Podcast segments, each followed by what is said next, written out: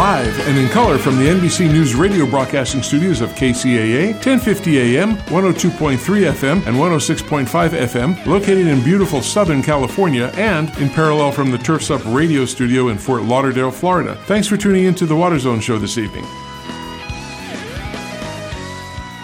And a pleasant afternoon to everybody, and welcome to the new Water Zone show. And I say new because it starts at 4 instead of 5 and I won't go into the details why that happened, but we're at four o'clock, and uh, actually I think it will do good for us because a lot of people who leave their office at five uh, and get home, uh, maybe they live uh, pretty close, and then they can't hear the rest of the show. So we're happy about doing that.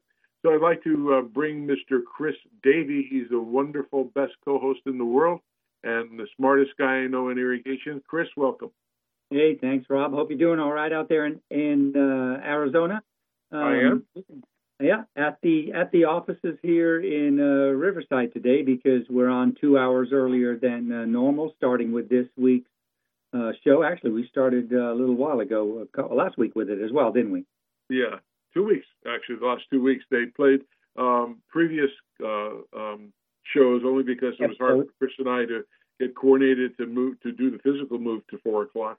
So we had some two older shows replays and uh, from what I hear, everybody liked those, so that was good. But now we move forward, and uh, we're going to have some great shows and great people and everything else. And speaking of great, we have the wonderful lady who is the purveyor of Maven's Notebook, Miss Chris Austin. Chris, welcome. Hey, everybody. How you doing? Good. Hey, Chris. Now, I'd be lying to you if I told you we made the show an hour earlier so you have time to get dinner ready at a, at a reasonable time, but that's not the truth. So, well, we, you're con- you're confusing me because you're on that Arizona time, and you no, keep I'm saying five, and I'm like, but didn't we do that at six? Yeah, six. it was six. I'm on the same time as you. I'm in the t- same time zone you guys are right now. Yeah, okay. so it's two hours, two hours earlier, guys. Yeah. yeah. So, but anyways, Yes, we're all here. We made the move. Yeah. We packed up the boxes and moved two hours earlier. Yeah. And, thing, and I was talking to the CEO of uh, of the uh, NBC News Radio thing, and and uh, I got to send him some promos that we got to do so they can play them all through the day and the week, and let everybody know that we're at four o'clock now. So we, I got to get that all prepared. and I'll do that this weekend. So, but you're here because, uh, Ms. Austin, because you're the expert on California water news, and there's lots of stuff happening, lots of people getting upset. Uh, the state's using more water than they thought. Uh, a whole list of things, and I'll let you lead off with what you think is the top three in the, or five in, in, in the state right now. Well, yeah, there's a bunch of things going on, even right now as we sit here. But uh, yeah, uh, Tuesday at the state water board, uh, the first water board meeting of the month, they always run down the urban water production numbers. Uh, all the water suppliers are required to uh, report how many, how much water they're producing and selling, and and as it show, as it so happens, uh, the water use is uh, not going down, up, but up like as much as 19%. Actually, some areas are really high, um, like the the highest water supplier for up 43% is the city of El Segundo in Los Angeles. So, uh, you know, the state has been out in force this week uh, trying to get the message out that we need to save water, and the situation is getting pretty pretty dire. Um, you know, and I think the hardest part is, uh, you know, this isn't a situation where uh, if you have money, you you just use more and you just pay more for it. You know, sometimes I think we're used some people are are just used to thinking that way. You know, I'm going to have hamburger at whatever price hamburger is at, uh, and I don't care. I will just pay more.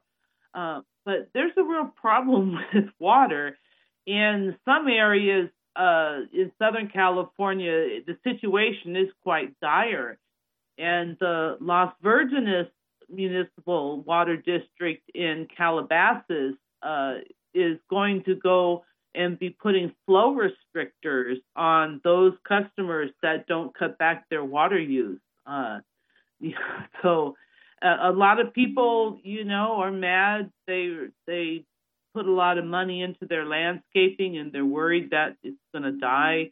Um, you know, I uh, what was interesting about Southern California is where you are at in Southern California and by what system you receive water. Uh, it, it's quite different. Like uh, the people in Las Virgenes and Calab- Calabasas, uh, they get uh, state water project water from Metropolitan, and they have no groundwater that they can use. And so, and where they are located in the distribution system, there's no way to get water from the Colorado River all the way over to Las Virgenes. That that kind of infrastructure doesn't exist. So they're kind of fed by the northern end of metropolitan system, which is you know state water project water, and that's the one that has uh, you know only health and safety water allocations this year. Um, and then the the people on the fed by the Colorado River system, which are on generally the southern and eastern uh, sections of Southern California, so far don't have uh, strict restrictions. Everyone has restrictions, um, but they're not as strict on the Colorado River uh, yet. If you've been following the news on the Colorado River, it's very bad. Uh, Lake Powell, which is like the the one of the main reservoirs, is uh, there really had to had the upper basin states have been putting more water into that lake to keep it above a level so it can produce hydropower. Uh, that's a real concern because they are that's a major source of hydropower to uh, Arizona and you know the other southwestern states. And Lake Mead, you know, is in bad shape as well. Um, it's down very low. So uh, I do think we're going to see things for the Colorado River in, in terms of, you know, California's allocation. It's going to get pretty dire as well. Chris, what are some of the what's the kind of the worst that you've heard, the worst restrictions that you've heard so far? I mean, we've heard, we've I've even seen flyers come out right and be posted on like the city uh, you know, websites for residents of the city um, come out from various water agencies and basically in bold letters, underlined in an exclamation point at the end, it says, We need to save water. Stop watering turf now. Yeah, um, I've heard the the worst that I've heard, although I haven't, you know, I haven't been digging down into the details of all the articles. But the worst I've heard is uh, one day a week, uh, eight minutes a cycle, uh, only between like uh, 6 p.m. at night to 8 a.m. in the morning. Um, and if the water usage doesn't drop significantly, they they might go to banning outdoor water use completely. What happens? So, what happens if, if do they distinguish between spray heads and rotors? Because they put down different precip rates. Eight minutes is not the same amount of water in, in, for both technologies. Yeah, I'm gonna guess that it probably is not that specific, but I, you would have to, you know, look at the exact regulation or ordinance uh, that's being implemented to see how specific it got. Um, but I mean, the main goal is to, you know, reduce water usage a lot. Uh, you know, we need to some areas really need to conserve and you can't have people you know taking the attitude that they'll use as much as they want and they'll just pay more for it you know so where i live chris what they've said is basically for our water uh, district and i won't name, name who it is um, but we're on the uh, rather than only water one day a week, we're on a we got to re- reduce our water usage by a certain amount. And I think they're still trying to figure it out, but the target, the key target so far that has been discussed is 20%, which is which is significant for us in Southern California. If we're restricted to just one day a week and eight minutes per cycle, you might as well not water at all because you're wasting that. You know, you're not going to have green. Yeah, it's just looking. It's just looking bad. Now, in some areas where they have water budgets, you know, it, it's a little bit different way that these things apply. Um, but yeah, it and it's it's kind of a different thing all all over. It's going to be a a pretty uh, tough year down there in Southern California. Now, what's interesting, what's also going on today, as we speak, the Coastal Commission is considering the Huntington Beach desal permit. Oh yeah. Uh, and uh, we'll see. Now, this is turning out to be to be quite the story. Uh, the desalination plant is controversial, as all desalination plants that go in are. Um, there's environmental concerns about putting the brine back in the the uh, ocean. There's concerns about power usage, you know, because uh, they can be very energy intensive, and there's also concerns because desalination is expensive. There's just no no way around that, and that pre- can present a ratepayers if ratepayers have to pay high prices. You know, water affordability is becoming a big thing that's talked a lot about in our in the California water world. So the uh, the staff report, the Coastal Commission staff report came out and recommended that the plant not be approved for uh, environmental concerns and environment, environmental justice concerns or ratepayer concerns. And um, the governor kind of took an opposite position in a very public way and said that it should be approved because we need more tools in the toolbox. So I, you know, I think it's going to be a, long day at the Coastal Commission. Uh, I'm well, sure they are still going there. That's a big change for Newsom to do something like that.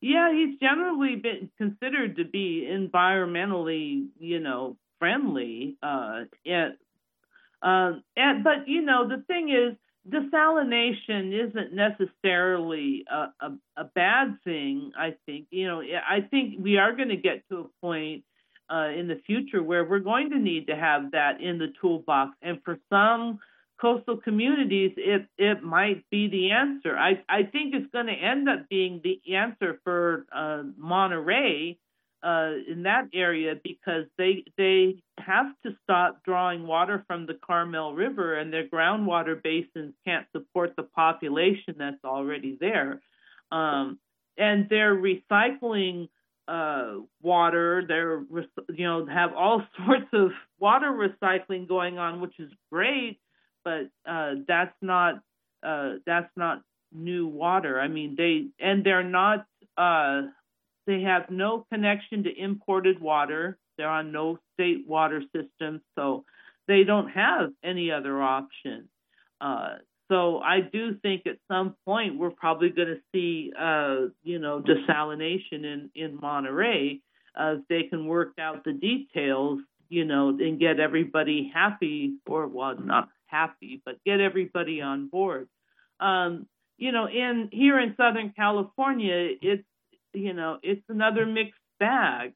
Uh, San Diego built their uh, desalination plant in Carlsbad. It's very expensive. I think 50 billion, um, and it's been in operation now, uh, and it it supplies seven percent, I believe. I've seen figures seven to ten percent of San Diego's uh, water supply, and that's it. You know, so it now that's helpful. that's that's you know that's that's a substantial chunk, but it's also expensive. You know, yeah. San Diego has some of the highest water rates in the state. Yeah, so Chris, so our listeners understand this is this meeting today, the the California Coastal Commission meeting. It's pretty, it's substantial. I mean, it's pretty weighty. The the decision today, really, as I understand it, Chris, is really a, a go or no go kind of thing, right? Uh, yeah, I, I, it's my kind kind of my understanding. This is this is the final hurdle uh, to to go through. So we'll see. You know, there are people down there arguing for it, people arguing against it. Um, I, again, I'm not watching it and I'm not keeping tabs. Uh, but you know, it's it's a mixed bag. It's a mixed, definitely a mixed bag. So we'll see. You know what happens there. Well, I know a couple of weeks ago we had a gentleman on from Arizona named Brian Hageman. He was an inventor.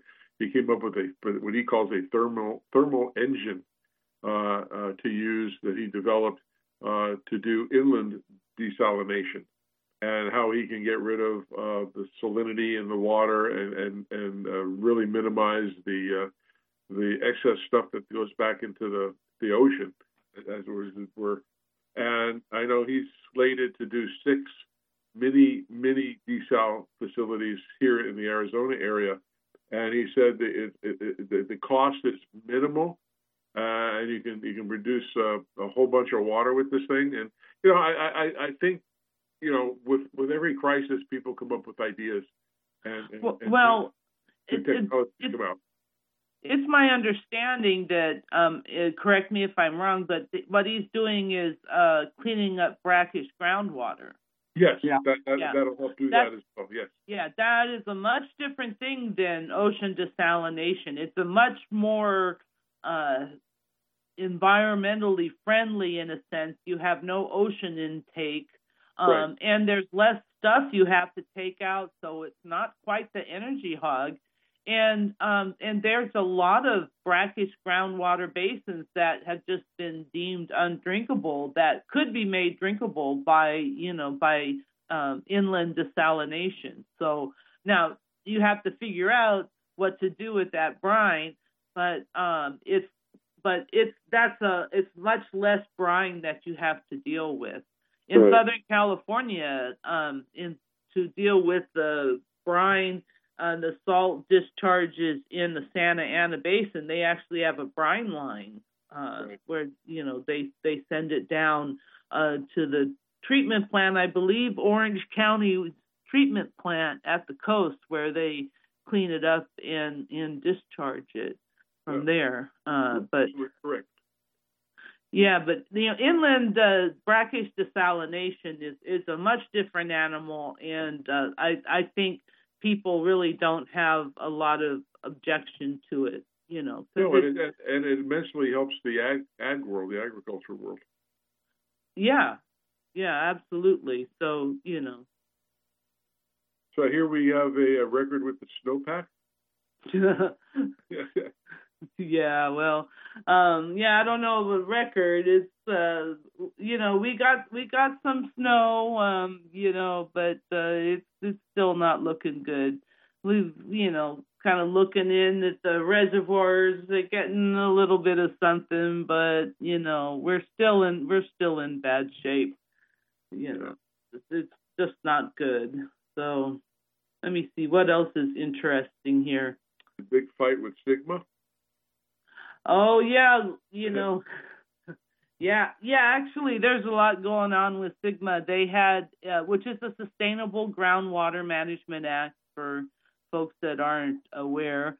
Um, they we have uh, the basins that have already submitted their plans to the Department of Water Resources, uh, 12 of them have been deemed incomplete. So they have six months to revise their plans and resubmit them to DWR by the end of July.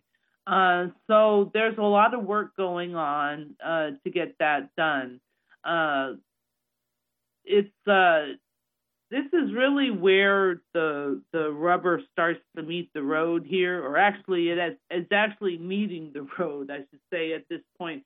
Uh, SGMA was passed in 2014, and so there there's been a lot of things, a lot of that have happened to get us to this point, and now we're to the point where people have to be cutting back. So people, you know, in some of the groundwater basins have issued allocations. Uh, you know, and this is something new for a lot of farmers. The you know they they never had a water allocation. They just turned on the groundwater pump, right? And paid the electricity to pump it up, and that was it. But you know now they have this GSA. They're told how much they can pump. They have to pay uh, for every acre foot that they pump, plus the power bill to pump it up. So it, this is really it's really a hard thing. I mean, there's and there's just so much uncertainty for these farmers. Uh, you know how much water they're going to have moving forward. You know, and they're having to make some tough decisions uh, without really having a lot of answers at this point. So I do um, I do really feel for the farmers because it's very con- it's very concerning they say as much uh, as uh, 20% of the farmland currently being farmed in the San Joaquin Valley may have to come out of production. Uh, that's a lot of land coming out of production. Uh, that's the valley is going to look very different uh, if that you know when that happens. So so there's a lot of attention on how to kind of figure out how to do this in a coordinated way so that, you know, it like to to repurpose the land for habitat, but not you need kind of you know one thing about habitat is it needs to be of size and it kind of needs to be connected uh, to other habitat so you need to be strategic about where you put that in. You know, you need to be strategic about recharge basins. Yeah, I, I think you're spot on, and, and I think even Chris Davy will agree. It's going to be a stark reality for farmers. You know, um, aside from what do they do with their land? Do they decide or change their methodology of going to annuals planting instead of you know recycling different ones part of the year? Um, uh, you know, you got the trucking costs uh, that that add to the price of of, the vegetables. You've got um, fertilizer issues that they can't get, and and all of this thing is just weighing. I mean, you go to the grocery store; it's it's unbelievable what some of the prices are on everything in, in the markets, and even if they don't have them on the shelf, the prices are ridiculously high. I mean, regular hamburger thing, which used to be you know two two three bucks a pound, base the basic you know not not the high level you know ninety percent fat free. I mean you're, you're looking at like eight nine dollars a pound for that. Oh and, yeah. And vegetables are going up like crazy. Lemons. I, I bought some lemons for stuff I was drinking. I, I drink a lot of water, and they say it's good to put you know uh, mash up the lemons and everything. But man, you know lemons are like a buck and a half a piece. yeah. I mean, we have we have lemon trees, but they're brand new, so I don't see much of anything. But but it's really expensive. I mean, it's it's, it's going to be a stark reality for for the growers. Um, what are they going to do? Because if they they can't, aside from the water, even if they had water, the price of everything, the transportation, everything. Oh yeah, and and the problems they're having at uh, getting their uh, crops exported. Uh, yeah. Apparently, there's a lot of stuff down there at the port waiting to go out that hasn't gone out. Um, and you know, it's not just groundwater management and it's not not just drought on the farmer, but there's other regulations too that are in the mix uh, that make it just really hard to be a farmer these days. Uh, it's more expensive with you know less a lot less water. Um, Oh, this is kind of a, a fishy question to ask you because I know Chris likes uh, Chris Davy likes uh, to do fishing. Um, but I understand there's the, this new, and, I, and I, I, only say that because you talked about when the rubber meets the road, uh, how there's rubber shavings or pieces of that in, in, in, in lakes and waterways, and it creates like a toxic, and I don't know what it stands for, 6 PPD quinone.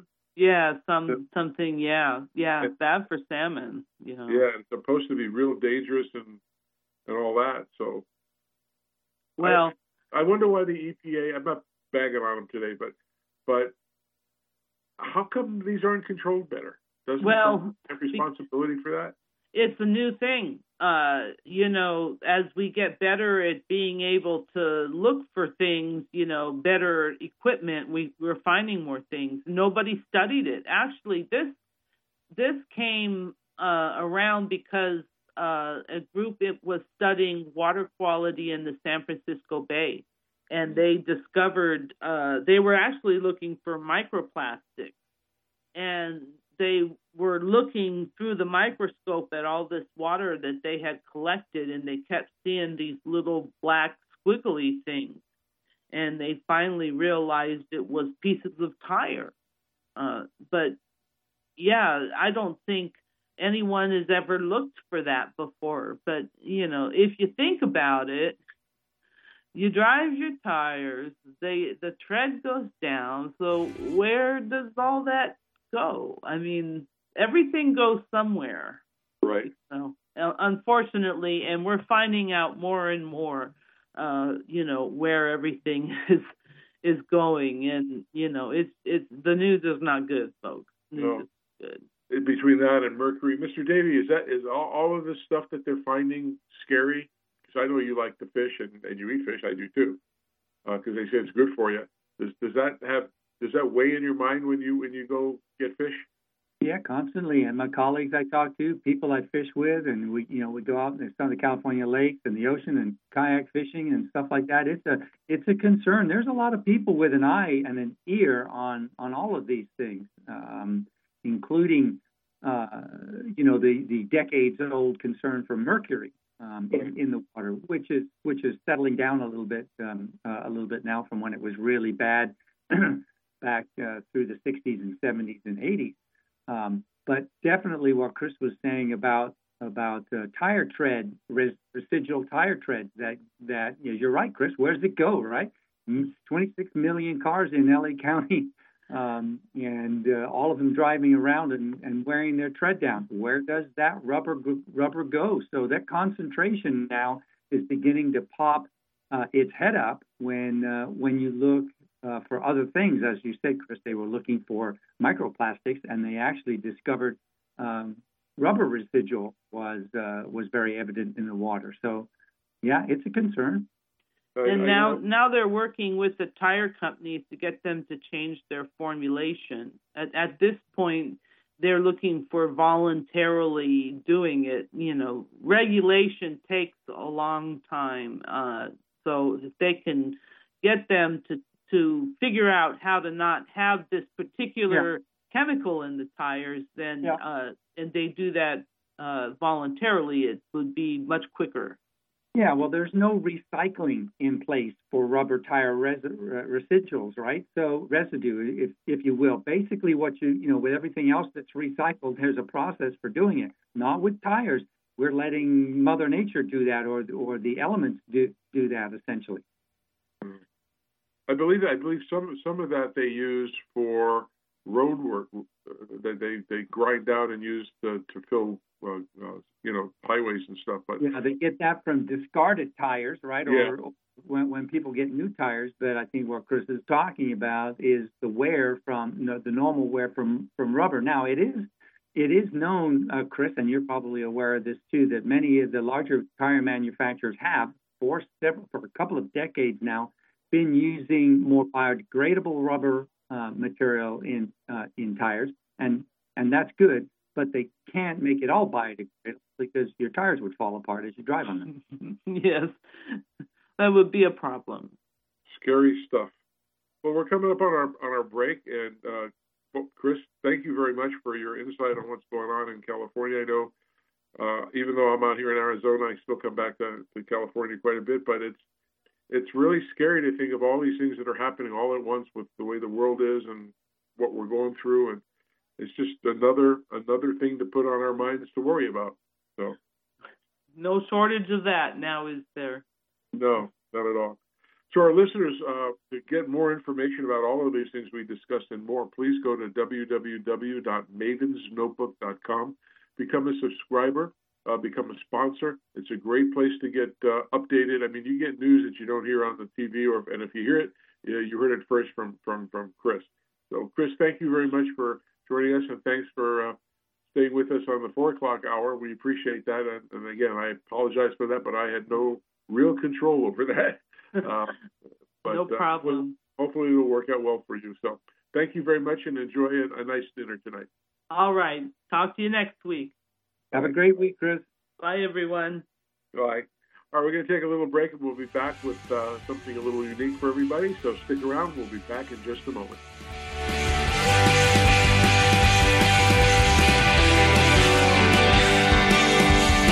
KCAA Loma Linda, 1050 AM, 106.5 FM, and now 102.3 FM.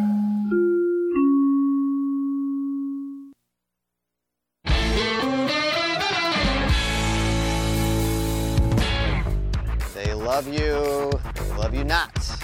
They love you. Satisfying your customers, it's a full-time job. Want an easy way to make them happy?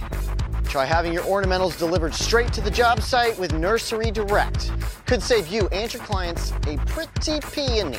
Think about it. Instead of driving to the nearest nursery, picking up the order, and then driving to the job site, the crew's able to begin work right away. That cuts time and labor. Savings you can pass on to your customers. And you can get your plants delivered direct, even if you don't have a nursery branch in your area. Here's another quick tip. Keep a substitutions list on standby for every project, so your team knows what to do in case a plant isn't in stock. Because there's nothing customers appreciate more than a project that finishes on time and on budget. They love you. They really love you. Aww.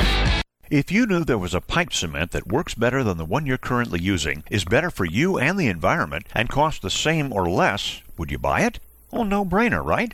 Weldon, the trusted leader in solvent cements for over 60 years, is pleased to introduce a new line of solvent cements that does all that. Introducing the Eco Series line of solvent cements for PVC piping systems. Not only does it work great and set fast, it also has 30% lower solvent emissions and less smelly fumes, a better workplace environment when you're installing pipes. But don't just take our word for it. EcoSeries products are the only solvent cements that are Green Seal certified for environmental innovation for effective performance, improved working conditions, and for use with potable water. Now available in a medium bodied fat setting blue formula 905 Eco and a regular bodied fat setting clear formula 900 Eco. Pick up a can today from your local distributor and see, smell, and feel the difference, just like Joe Sweat, president of Sunrise Irrigation, did. He said, after using Weldon's 905 Eco, we immediately noticed the application was smooth and there was noticeably less odor than other blue solvent cements on the market. The guys love it. To learn more about eco solvent cements from Weldon, Visit the website at www.weldon.com or call the technical service hotline at 877 477 8327. That's 877 477 8327. K C A A.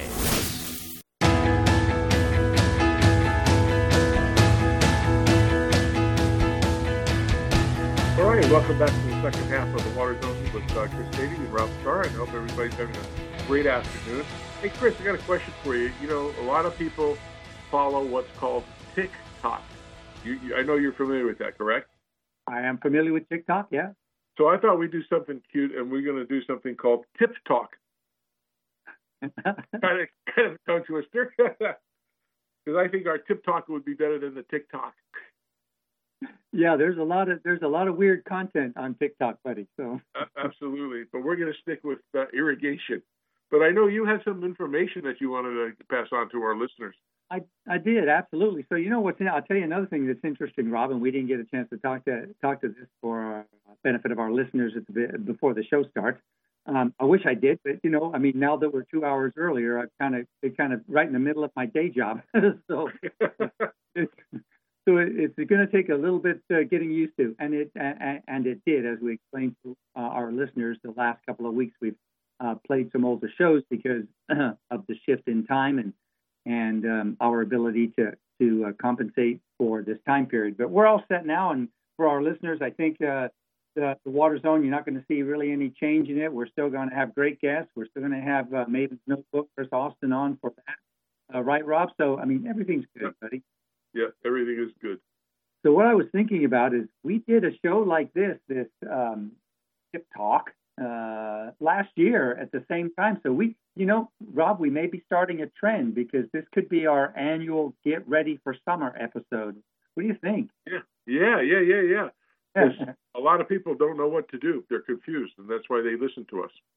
I know it was pretty cool. So, um, listen, we got a couple of things to to talk about, Rob, and thanks for you know setting up some of the content for this. But we're going to talk some irrigation uh, tips, sprinklers, that is, and we're going to cover drip as well, the some do's and don'ts.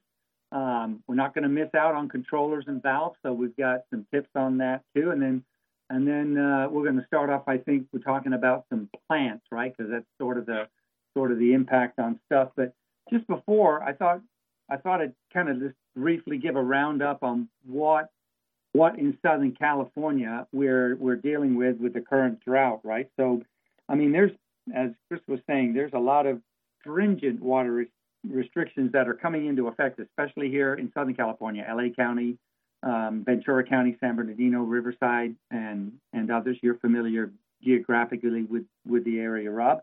Yep. Um, but you know, we need just to make it clear, not just in California, but in all of the Southwest and many other places in the West. I mean, just west of the plains, essentially.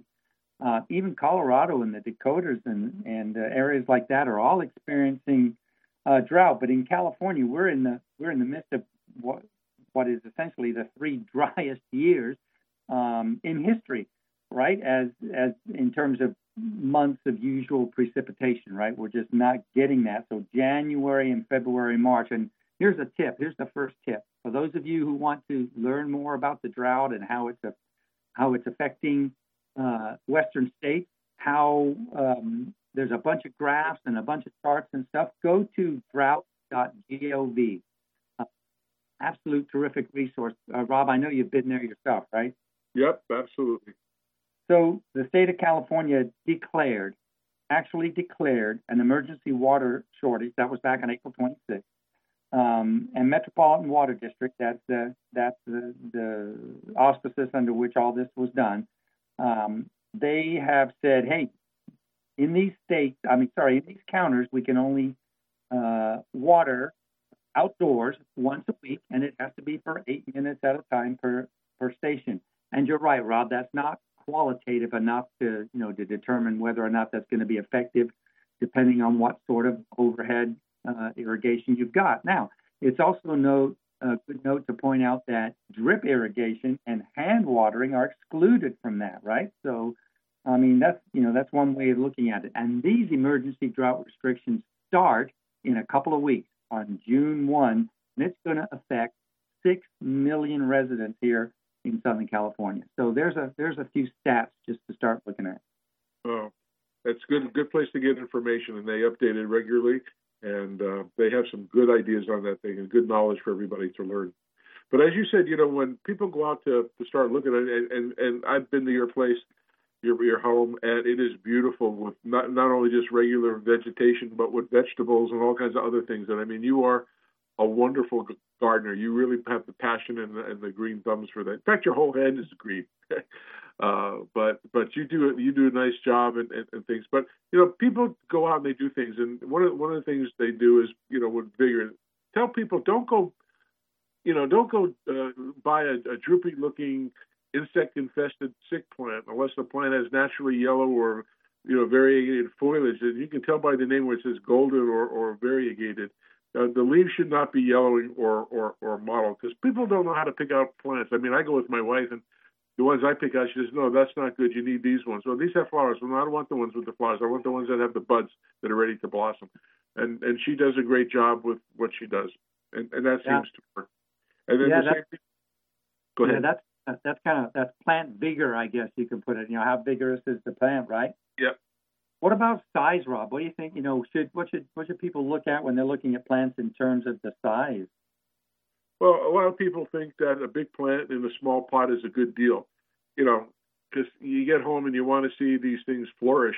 And you know, we we built our house here, and and they stuck in these little small gallon plants. They look dinky to me. You know, I want to see big, big shrubs, big trees. Uh, you know, they say you should pull the plant out of its container and be sure the roots fill the soil, but checking for circling or, or large bent roots. Several circles or circulars are okay if they're small, but a lot of them can create a problem that the plant will never outgrow. Small is better to start with, so they say. And and I'm not the expert at that, but that's what the experts say. It's, it's going to grow, and you got to give it time. Otherwise, you think your yard is sparse, and right. uh, you know, so it takes a little time. But there's yeah. also there's also environmental needs. What do you, what do you comment on that? Well, I'll tell you, you know, I mean, as a as an experienced gardener, I've had that sparse feeling, right? When you first start a garden, especially a native garden, you put these plants in their little dinky things, and it looks like, yeah. oh, this little you you know puny garden here, you yeah. know. But you got to you got to take into consideration what that plant uh, is going to be when it reaches its mature size, right? And you got to accommodate that when you plant it, right? So you got to right. make sure it's got enough it's got enough room. You got to make sure that you know what the water needs of that plant are, what kind of soil, uh, uh, and how it's going to uh, thrive. Is it going to thrive in the soil that you've got, or do you need to amend that soil? You know, what about its shade requirements, sun versus shade requirements? Do you need, do you put it in full sun? You know, is it going to tolerate wind if you're in a windy place, or frost if you're in a place where uh, spring and fall and winter you get, you know, you get frost? There's a lot of factors to think about, Robert. Oh yeah, and and and how do people take care of these things? I mean, do they really do the job of maintaining it? How do you see that?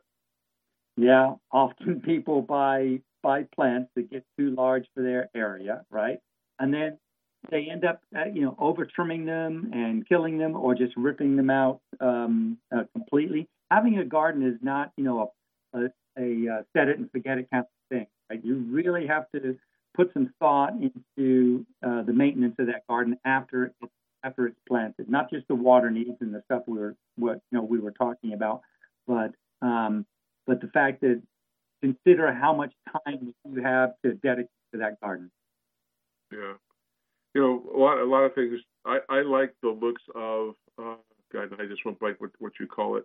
Uh, they come in red and yellow, and they have thorns on them, and they grow and they, they're good for barriers. Yeah.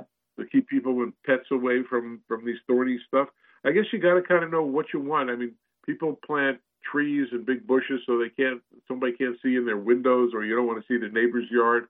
I mean, there's there's reasons to pick what you're looking for. And and the best I found out because I am the least guy that you want to ask what to plant. And I go to some great big nurseries here that are are very good out here and I get with somebody who really knows what they're doing, and they they show us what the best thing to do, and and, the climate area, and and that's what I think people should should look for when they first go, as as you pointed out, look for plants that are native to the area you're going to do. If you buy a plant that grows great in New Jersey and you live in California or Arizona, it's not going to do real well. Yeah, that's exactly right. You want to look, you know, we call it um, we call it uh, functional need of that plant, right? Are you or do you want this plant because it's going to look good in your garden or quote unquote eye candy, right? If you want, yeah. if you want that, or or do you want it as an edible plant? Do you want it as just a you know a, a barrier foliage, as you um, as you said? You know, there's lots of reasons to pick certain plants, and and those are things you need to consider uh, before you uh, plant your garden. Yeah, and if you go to a good nursery, I, I always I always tell people go to a good nursery, a reputable one that, that that people really know their business, and they can help you immensely, tell you how to feed it, what what kind of soil you need, uh, how to maintain it, and that's that's really the best way to go. I, I know that I'm not probably trying to put down a big box store, but you really don't get the people who understand nursery stuff. And that is that's I mean perfect advice there, and not only that, you don't forget they'll save you money too. If you go to a nursery um, and you and you take their advice, they'll save you money.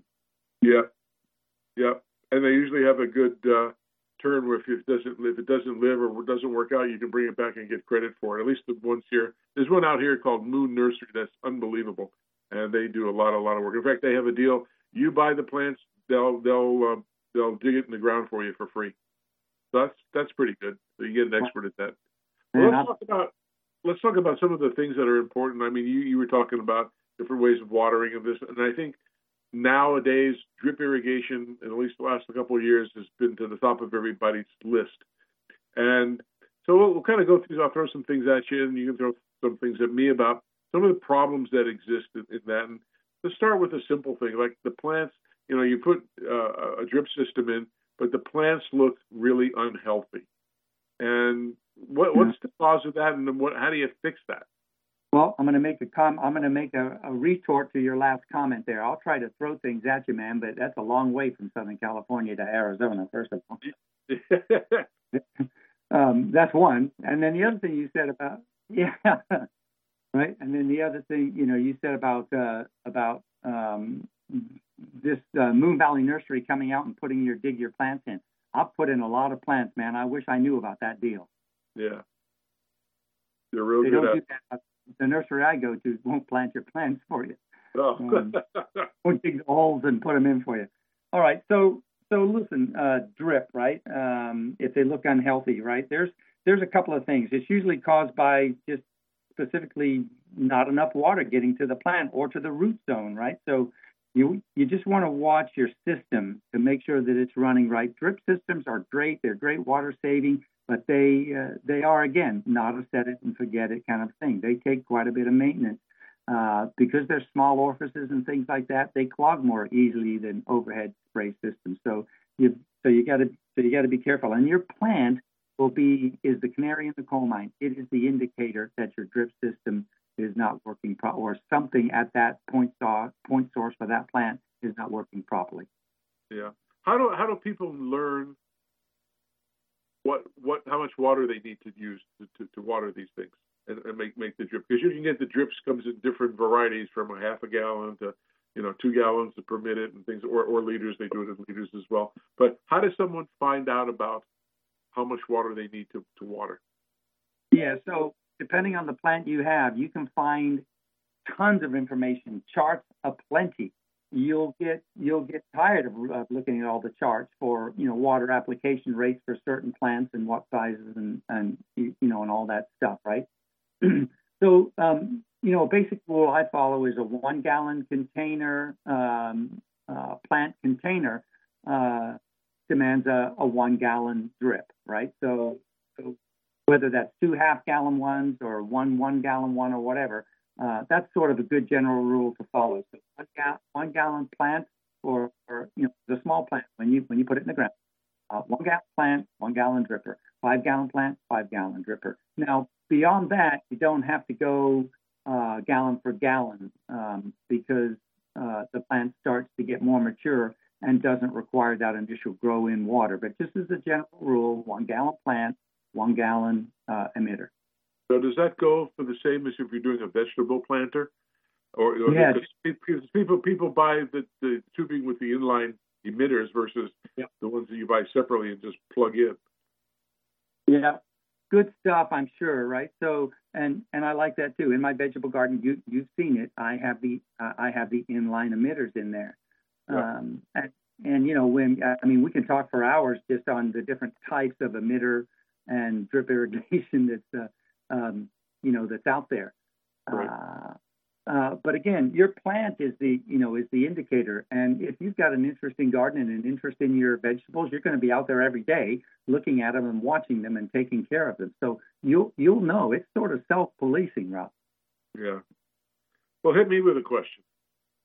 Okay, so I mean, maintenance standpoints from uh, you know from drip. Everybody goes and says, "Hey, how how can I you know what do I do when I when I uh, when I see a problem, right? Like leaks or holes or cuts or varmints in the neighborhood coming after your um, uh, drip system. You know, what are what are some of the solutions? What are some things that people should look for in terms of fixing leaks and holes and cuts and emitters blown off and that kind of stuff? Well, when the water, you know, you, you kind of see it like one side or one section is getting to be real dry. So water is not getting to the section of the yard. So you should check for leaks and breaks and, and repair the leaks and breaks. And you really like any like your car, you got to do maintenance on it. You can't just set it and forget it and walk away.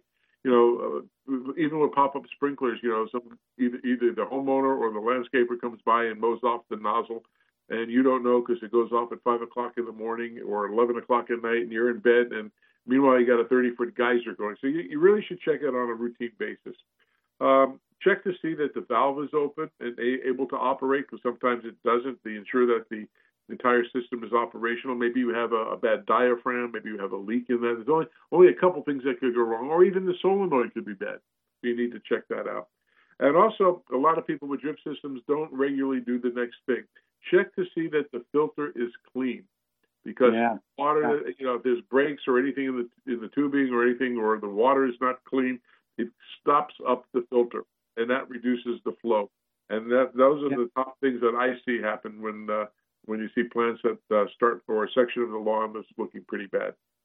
Yeah, a quick a quick once a month check, right? Just turn turn that turn those drip zones on manually, right? That's your valve Yeah. with the with the heater valve, or you can use it with your clock, or if you're one of those tech guys and have uh, you know the clock that you can operate from your phone, do it from there. But just do a walkthrough, right? Essentially, just go and look and and see what you can find. Most of the time, when I do that, I find something. Yeah, yeah. And, and going on that, I mean, there's also leaks at fittings. So what happens? What causes that?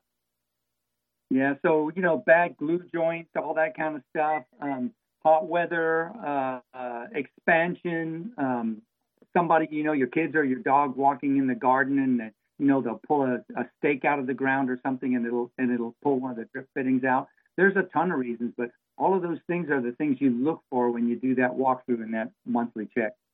Yeah, yeah. I know that uh, I, I've seen. I'm sure you have in your career emitters being blown off on a drip Yeah. system. And, and one thing people I, I, I didn't mention, uh, I did not mention, but I think it's important. When you put a drip system in, you really need to have a pressure regulator uh, put put on, and you also need to have a good metal filter in that in that. So what do you do when the pressure's too high? It's a real simple answer.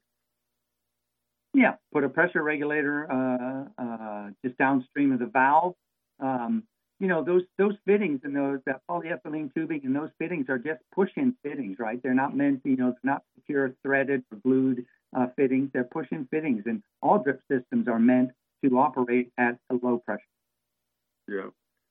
What the range is what 20, 25 to, or 20 to 30, somewhere in that range. Yeah, 15 to 15 to 30 psi. You get above, you start to get above uh, 35, 40 psi. You're gonna you're gonna start to routinely see drip uh, fittings uh, fail and pop off, and especially in the hot weather when the when the PVC is exposed to the sunlight and it becomes uh, soft. Yeah. And and you know the biggest common thing I see is no water coming out of an emitter. Yeah, clogged, uh, whether it's a drip line or or anything like that. I mean, you know, earwigs, uh, bugs, and stuff. They all look for water, and they're in your in your yard. And you know, they they walk up to a drip emitter and say, "Ooh, look at that, free water, right? Oh my gosh, look at this, it's like frosty freeze." Um, so you always have to check for bugs and stuff inside inside your your emitter. You know the one the one thing you and I talked a lot about a lot is I we go out and see drip systems. They buy the inline tubing, um, which you can get in the 12, 12 inches, 18 inches, 24, even custom. Uh, you, Yep, okay, custom, it's yep. more money, but then but then they don't realize that they didn't put the spacing correctly. They need to choose that, and then I see them add emitters to the line, physically add. And what do you think about that? Yep. Well, I mean, that's all well and good as long as you got the flow to, uh, you know, the flow to take care of it.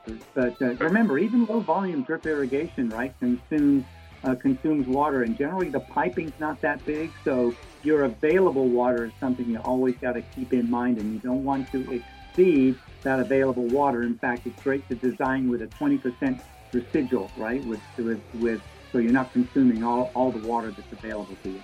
Absolutely. Well, I think we did pretty good for uh, uh, Yeah. Tip Talks, and, and uh, that'll leave us with the end of the hour to the uh, NBC News Hour. We thank everybody for staying with us and listening and joining us on our new hour. We'll be putting out uh, a bunch of blurbs and spots to let everybody know that we switched to 4 o'clock. And we thank you for, uh, for sticking with us. So, Chris and I always want to tell you the most important thing to do is please help keep our planet, planet blue. And we will see you and talk to you next week. So you all have a great time, and please send in some questions for us, and we'll be glad to answer those. Chris, thanks for joining. Uh, right back at you, Rob. See you soon. And our listeners, thanks for joining us.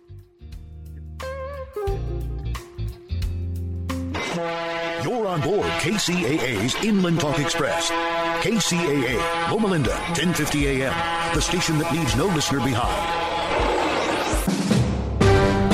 NBC News Radio. I'm Brian Shaw.